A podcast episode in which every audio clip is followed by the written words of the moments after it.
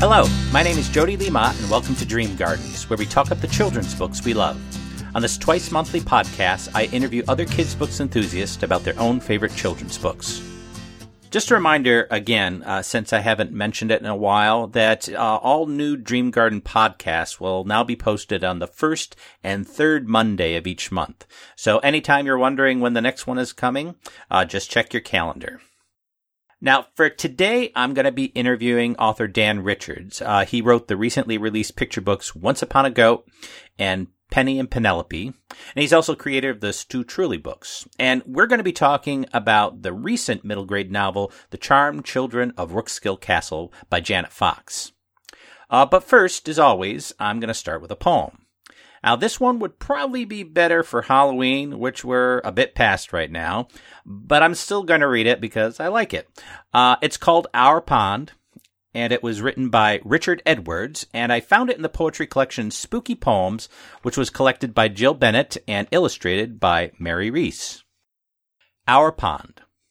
The pond in our garden is murky and deep, and lots of things live there that slither and creep like diving bell spiders and great ramshorn snails and whirligig beetles and black snapper tails. There used to be goldfish that nibbled my thumb, but now there's just algae and sour, crusty scum. There used to be pondweed with fizzy green shoots, but now there are leeches and horrible newts. One day, when my football rolled in by mistake, I tried to retrieve it by using a rake. But as I leaned over, a shape from the ooze bulged up like a nightmare and lunged at my shoes.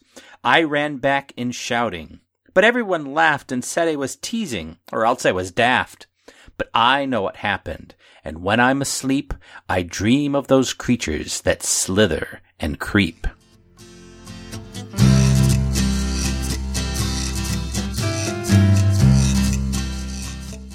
My guest today is Dan Richards, author of the middle grade novels Stu Truly and its sequel, Stu Truly First Kiss, which came out earlier this year.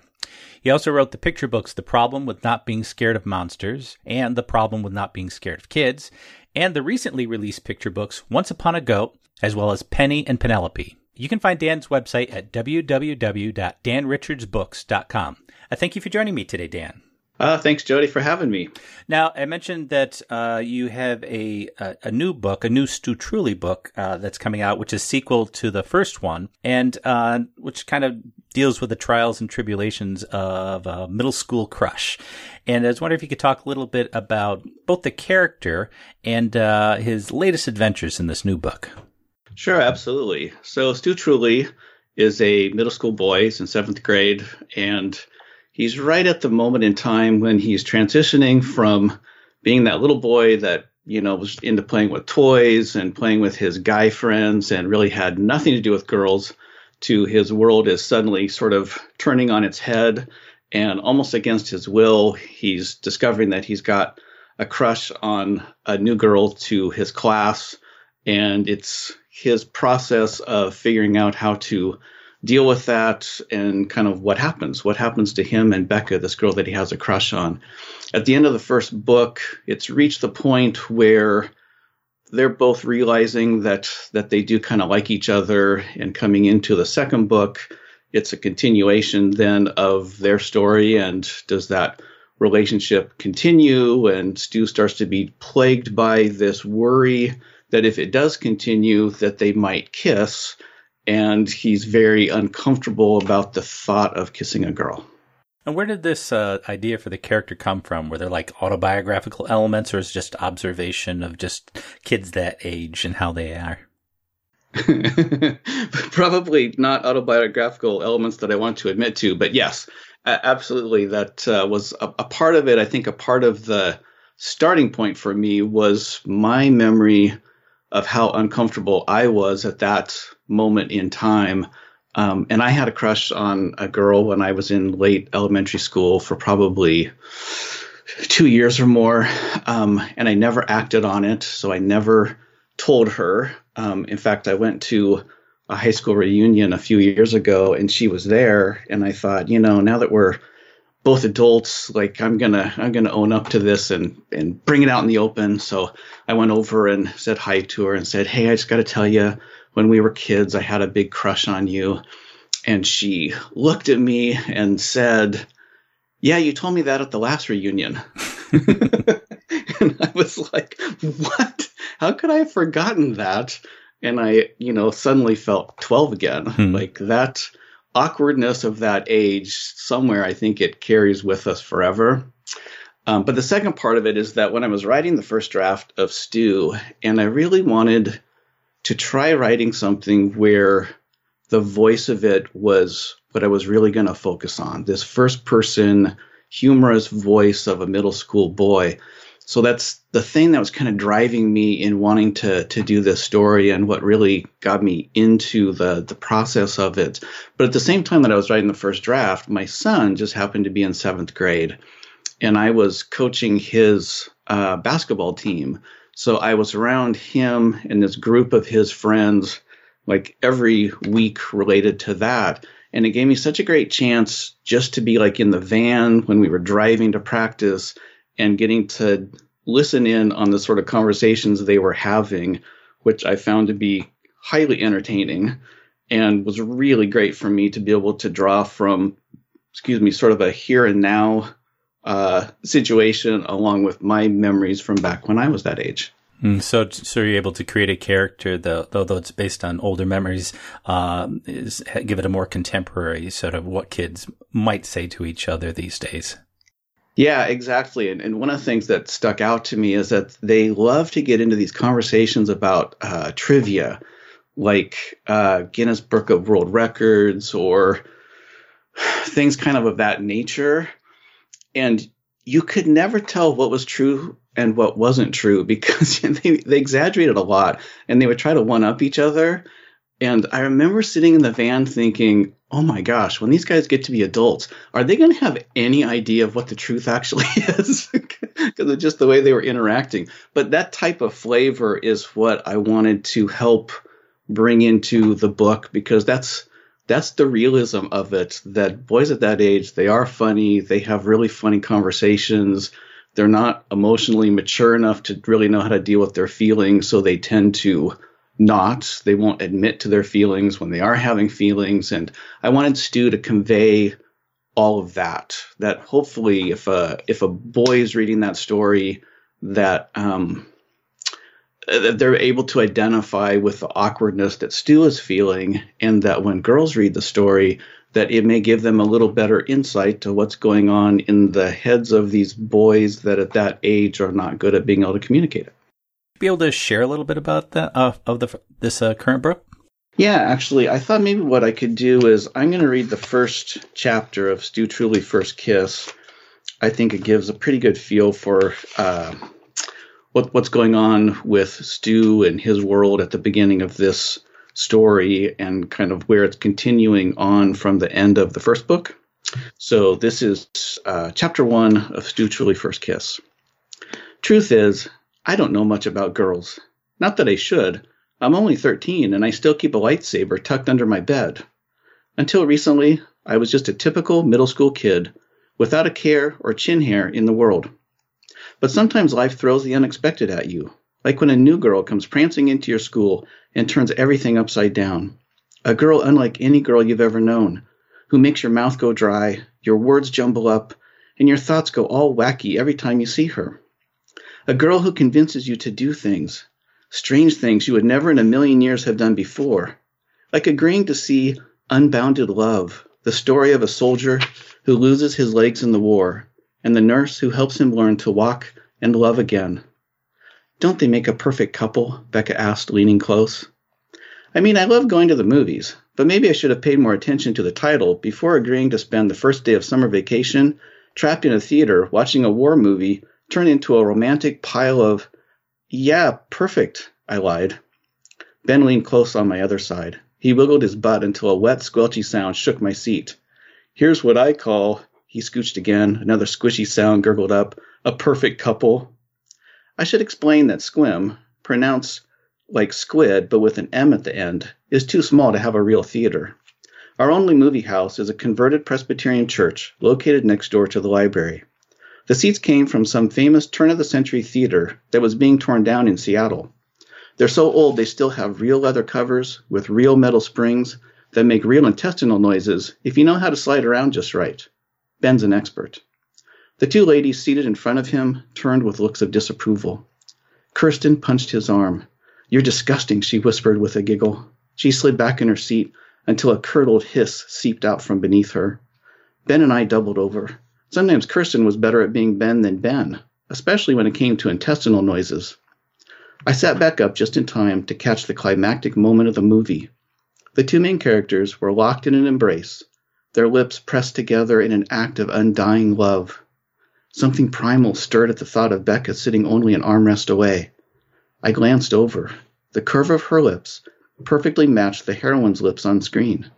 The zombie warlord in my chest immediately woke up and pounded out a message in Morse code on my ribs Run while you still can. I agreed wholeheartedly, if only my feet were listening.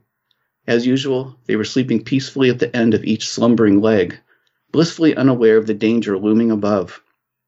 I reached for my kneecap to slap some sense into it, but instead, my hand brushed against Becca's. It froze there as if held by some magnetic force. Ben's fist bumped my leg. I looked over to find him grinning. You the man, he whispered. Easy for him to say. Kirsten's hand had been locked in his since the movie started. Seeing them that way made my stomach churn. Shouldn't we be doing something more productive right now? Like finishing level 33 of Death Intruders 4? Personally, I'd rather face a ravenous army of the undead than sit here trying to stop my hand from fluctuating between Arctic cold and Saharan sweaty. At last, the movie ended. Becca's knuckles slipped away from mine as we got up to leave. I let out a breath. I'm not saying I didn't like the electric charge of my hand being so close to hers. I'm just saying next time I needed more warning so I could steady my nerves or at least slather my hands with antiperspirant. We exited into the warm afternoon. My hand still tingled from where her skin had been in contact. Things were happening too fast. I needed to go home and think things over. Maybe if I could slow it all down, I could make sense of how a guy could be lured to see a war movie and instead end up almost holding hands during a kissing scene. Let's go get ice cream, Kirsten suggested. Yeah, Ben and Becca agreed. So much for thinking things over. It's all very complicated, isn't it? It is. I, don't know that it's less complicated when you're older, but I think the sheer awkwardness at that age, you know, nothing compares. Oh no, no, certainly not. Uh, now the um, you also, as I mentioned, uh, have two picture books coming out. Uh, one of them is Once Upon a Goat, uh, which is kind of a fairy tale, I guess you could say. It's what uh, is called a twisted fairy tale. So, meaning it has the kind of look and feel of a classic fairy tale, but with some sort of a twist that relates to you know the here and now. Hmm. And is there a little bit of a preview you could give of, of what the book's about? I realize it's a short book, and you don't want to give too much away, but uh, what's what's the general idea? I guess of the book. Yeah, no, no, absolutely. Uh, so it starts with a king and queen who are wishing for a kid of their own, and they ask their fairy godmother, and the fairy godmother delivers on her promise, except when they go to their doorstep at the next full moon, the kid on their doorstep is not the kid they were expecting. And the other book that you have that's uh, just recently came out is Penny and Penelope. And uh, now this is not a fairy tale, although there is a princess involved. True. Maybe I've got a thing about stories with princesses. I hadn't thought about that. Um, no, this is definitely a very different story. So this is really uh, about two girls that are on a play date, their first play date, and they both have basically the same doll, uh, except that the way that they play with their dolls and the way that they dress them, the way that they see them is very different. The one girl sees her doll as being a princess doll, and the other girl sees her doll as being a secret agent doll.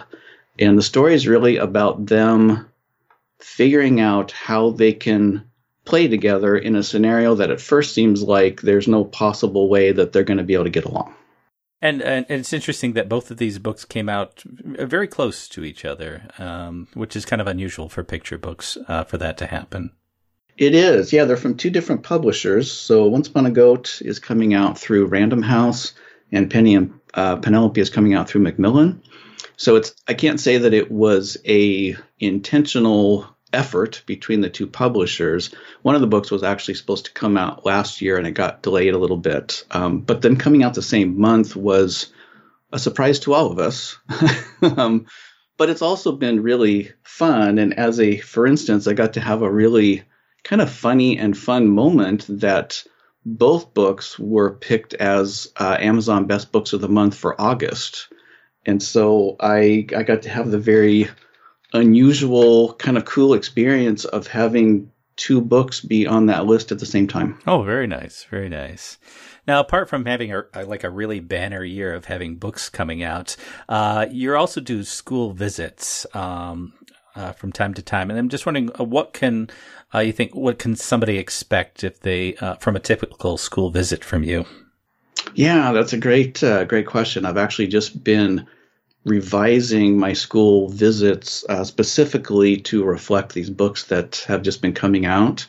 So I have two basic presentations, one that is geared towards uh, K through two, and that's using primarily Once Upon a Goat and Penny and Penelope as the two books that I read to kids, and then we talk about uh, what it means to be different and to get along with people who are different and it includes a writing prompt where they get to envision their own Penny and Penelope story. And then the other presentation is geared towards uh, more up, upper uh, elementary and middle school, and it's using primarily the Stu Truly and Stu Truly First Kiss novels. Um, and in that one, uh, I talk about writing from personal experience and kind of explain how my own personal experiences uh, impacted the writing of both of those books and give kids a writing prompt where they can uh, look at writing a story that's based upon their own unique personal experiences. Now, obviously, you know, you want kids to come away with something after you've done a presentation. Do you get something out of the school visits yourself just from doing them?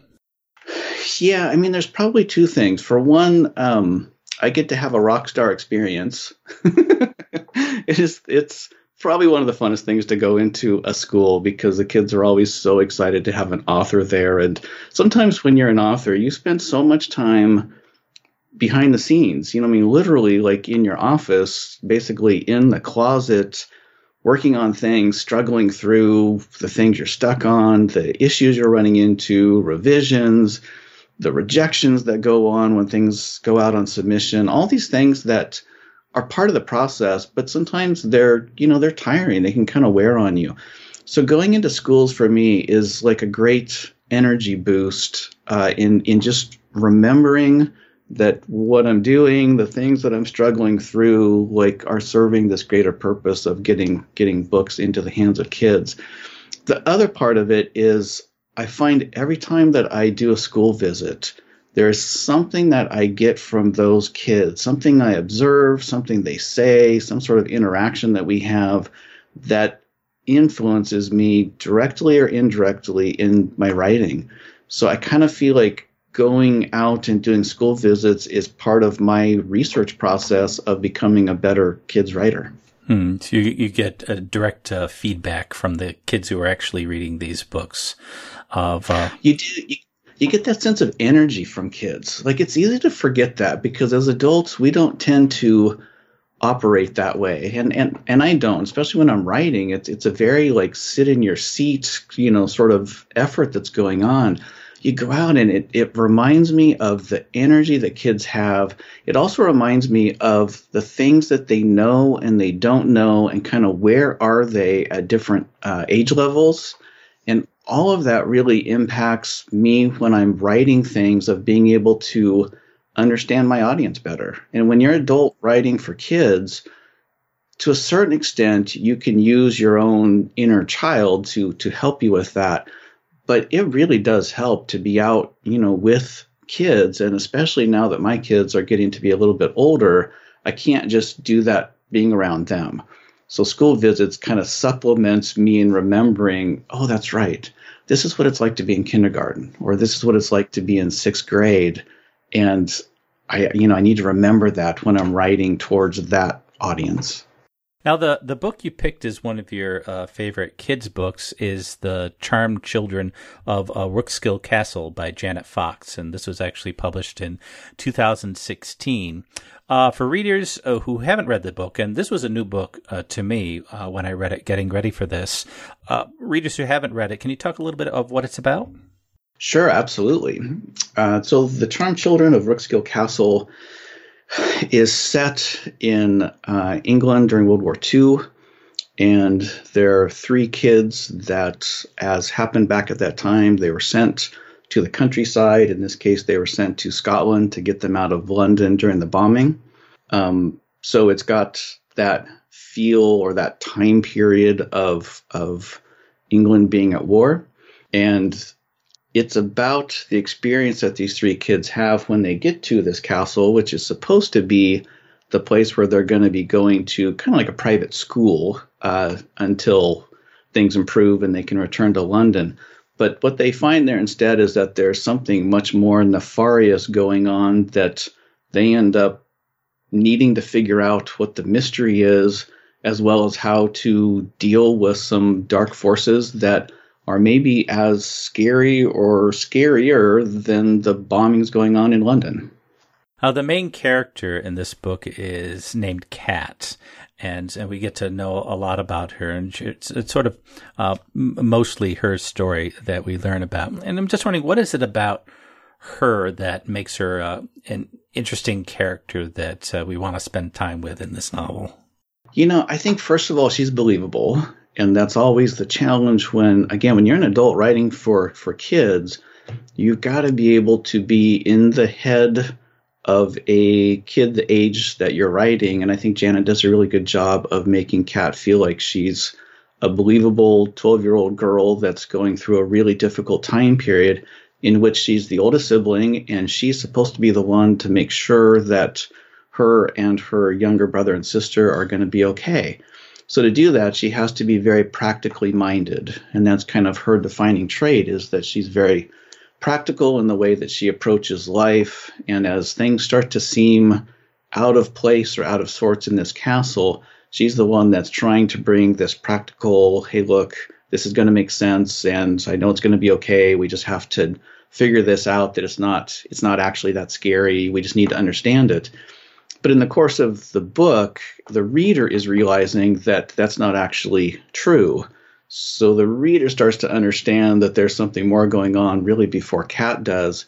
So then you're getting to kind of root for Kat in the hopes that she's able to shift her thinking from being so practical to realizing maybe there's things that, that go on sometimes that are outside of that and that she's going to need to somehow come to terms with that to really be able to protect herself and her siblings. I know the phrase she uses a lot, especially towards the beginning, is that um, old saying uh, from uh, the war, keep calm and carry on, which she repeats to herself, um, I think sort of convincing, trying to convince herself. Yes, ab- absolutely. And I think that it not only conveys what I think is often sort of a, a British attitude towards life when they're going through difficult times, but it also conveys the fact that she is the oldest and that she's been brought up with this perception that you know she has to be able to carry on in order for her younger brother and sister to follow that that that's you know her role as the leader of the family when they're get, being sent to Scotland and she's trying really hard to step up into that role and it, it's part of what as the reader makes you feel for her because she's in this really difficult situation. You can see and feel and hear how she's trying to be this oldest sibling that she knows her parents want her to be. And at the same time, she starts to question things herself and to get frightened, and she's struggling about all of that. Now, in contrast to Kat, uh, the other main character, antagonist, really, is Lady Eleanor. That's going to be hard to talk about her without probably doing some sort of spoilers um, uh, about the novel. But what is it that makes her? Because you know, a lot of time in a novel like this, it's the antagonist too that's a really key uh, component of the story. And what makes her a really memorable antagonist? Yeah, I think Janet does something that is really difficult uh, to pull off, but it's part of what makes this book for me uh, more powerful is that she, over the course of the book, is explaining Lady Eleanor's story in such a way that there's a part of you as the reader that feels for what this woman has gone through and the decisions that she ended up making, while at the same time, you're disagreeing with the decisions that she's making and the impact that it's having on others. So she's a complex character because she's not just evil. She's she's worth feeling sympathy towards at the same time that you're feeling horrified about her. Hmm. And we sort of have a, a, a, back and forth throughout the novel. We get a little bit of um, Kat's story and then Eleanor's story, and it goes back and forth. And towards the beginning, we're not exactly sure how they go together, especially with uh, Eleanor's story. We're not quite sure how they all. So it takes gradually a, a while for the novel to start to mesh together, and we finally understand uh, what's going on. I'm just wondering that aspect of sort of keeping the reader a little bit in the dark, but um, as they're reading along, but interested, and the idea of not spelling out everything um, right away. Yeah, I, th- I, think the work that Janet did in this novel is a great one for someone if you're trying to study how to maintain mystery and suspense while also keeping the reader engaged so they don't get frustrated. And that's part of what's really difficult about a novel like this is you you want to keep the reader engaged, but you don't want to be giving away too much, or you are going to lose their their interest at that point. So she's interweaving kind of two stories that end up fully coming together towards the end of of the novel. And the first time I read it, you know, I was just in the story and I was just really uh, fully engaged and I did not feel like I was really understanding until I got to the end. So that second time when I went back and read it and I was trying to just remember because it had been a while since I had read it the first time. And at first I was like, I don't know, I think maybe she's giving away too much at first. But I was like, no, it's not. As I get further into it, the pacing is really, really well done. And that is such a difficult thing to pull off. So I've actually met Janet now. I, I got to know her uh, over the summer, and I did not know her when I first read the book. Uh, and when I when I did get to know her, uh, it was really fascinating for me because I was a big fan of the book, and it's always interesting to start to get a feel for the for the person and the mind that's behind it. And she's like the sweetest, most mild mannered person so it was kind of a funny contrast to the fact that this book is a relatively dark, suspenseful, you know, borderline horror novel that I just found that really interesting. And, and Janet, if you listen to this, uh, you cracked me up this summer because of the fact that you don't come across the way that I thought maybe the author of this book would. Hmm. Oh, that's fascinating. That's fascinating. Uh, speaking of that, you says it's, it's, a borderline horror. It's actually it's a mix of a lot of different genres. That there's a mystery story, a ghost story, maybe elements of horror. There's even a historical espionage thriller uh, mixed into all of that as well. Um, so, just wondering, just how did she take all these seemingly disparate elements and weave them together into creating uh, this particular story?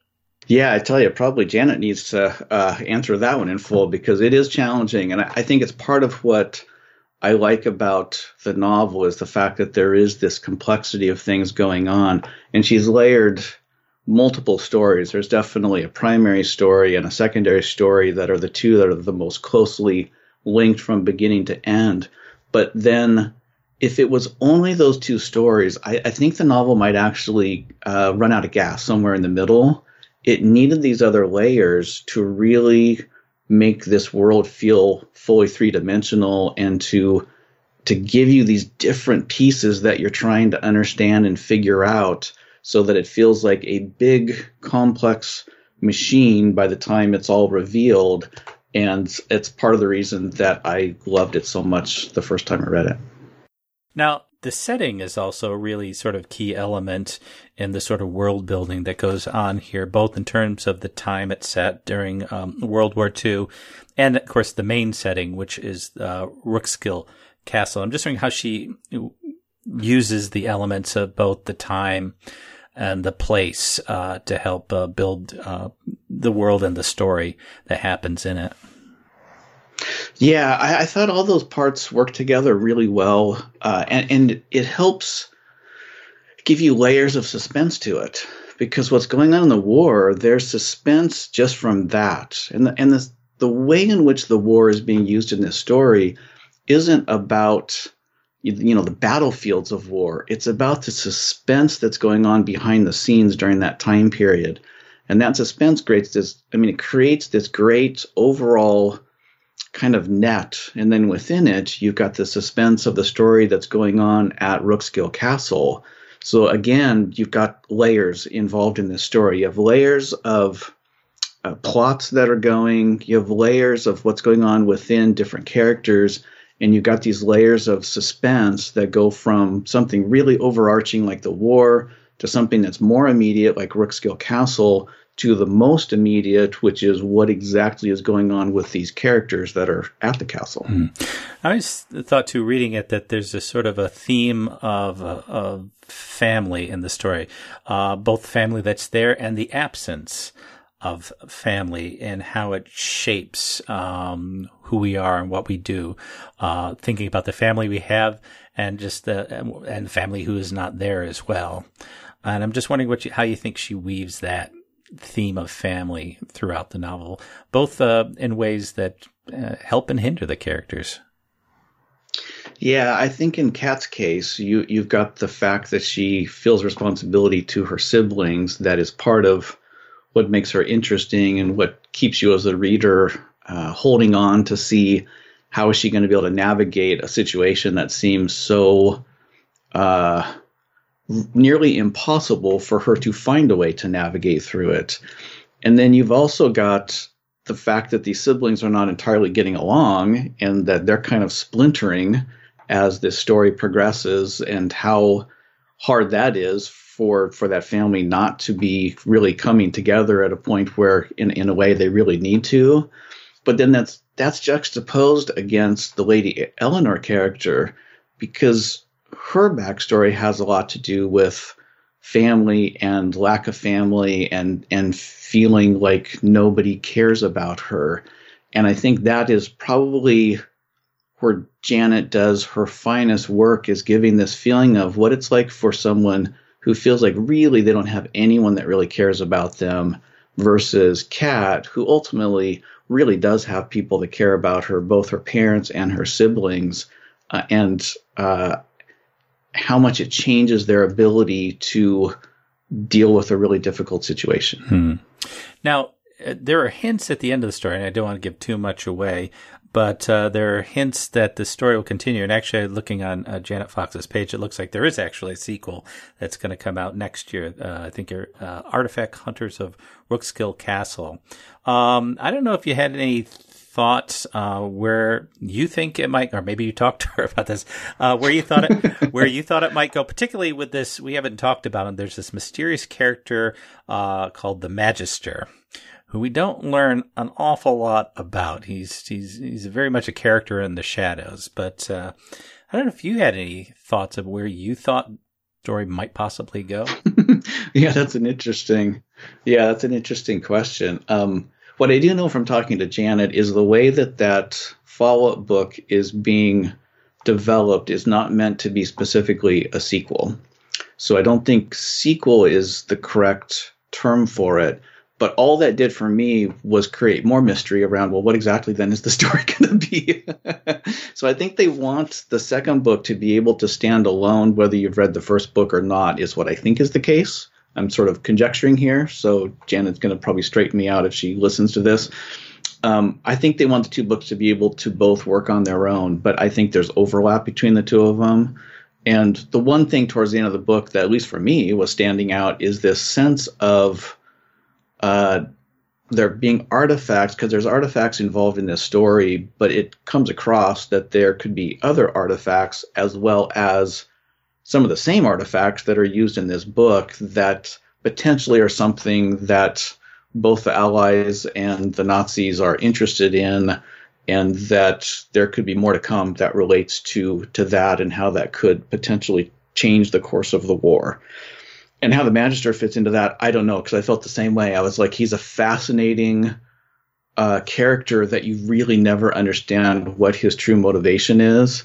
And that absolutely feels to me like that could come into play in, in the next book, and I think it would be fun if it did. Yes, you're not quite sure whose side, if anybody's, uh, he's on.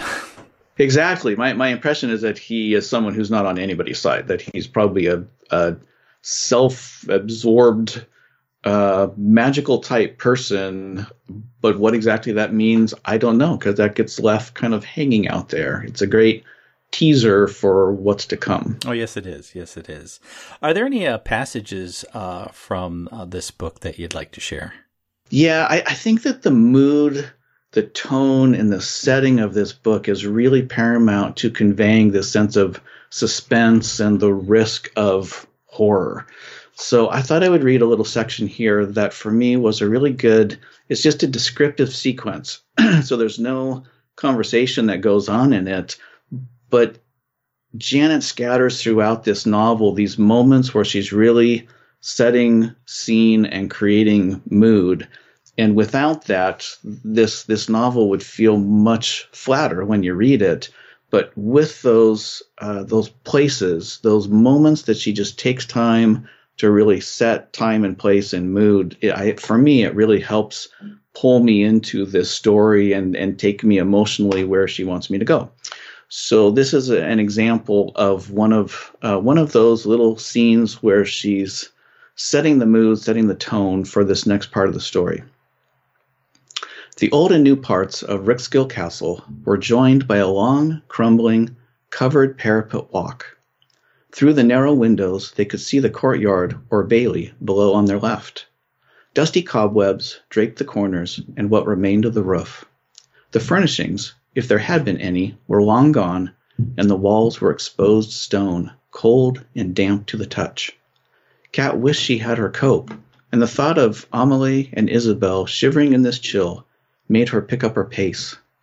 The ancient keep was as big as the new part of Rookskill Castle, it was a tall, odd structure. From outside it looked rectangular, but inside, as they found now, it was all stairs and angles and rooms and hallways jutting off into nowhere. And they'd open a door from one hallway to find another blank hallway, or worse, to find open air in a windowless shaft. Like the newer part of the castle, there was something at work inside this keep that made no logical architectural sense a complex network of passages and stairwells. Something always very appealing about uh, castles with, you know, hidden rooms and hallways and things like that. Absolutely. I know. I have a real desire to write something at some point that involves either a castle or like underground passages because I've always found that to be just, you know, really engaging the sense of the dark, the unknown, and you're in sort of a trapped environment and there's absolutely parts of this book where that's that's part of creating that mood, part of creating that uh, that sense of danger for the reader is it, this feeling of it's it's dark, it's cramped, they don't know where they're going, and you're at risk that if you make a wrong step, that you could like fall to your death, kind of a thing. Yeah, that sucks me in. well, uh, Dan, uh, thank you so much for picking this book. It gave me a chance to read it, something I just uh, wasn't on my radar, and for talking about your own books and just uh, uh, talking me about all of this today. Sure, absolutely. It's been really fun. I'm again, I'm uh, glad that you had me. You can find Dan's website at www.danrichardsbooks.com. Thank you for joining me on Dream Gardens. The theme music, titled All Together, is provided courtesy of Purple Planet Music. You can visit them at www.purpleplanet.com. Podcast cover art was created through Canva, which can be found at www.canva.com. You can visit me at jlemont.com or follow me on Twitter at DreamGardensJLM. The Dream Gardens podcast is also available through iTunes, Stitcher, Google Podcast, and Spotify. If you like what you hear, please comment, share, or subscribe. And if you'd like to participate in a Dream Gardens podcast, go to the contact page on my website and send me a note telling me who you are and what book you'd like to talk about. And until next time, keep dreaming, keep growing, and keep reading.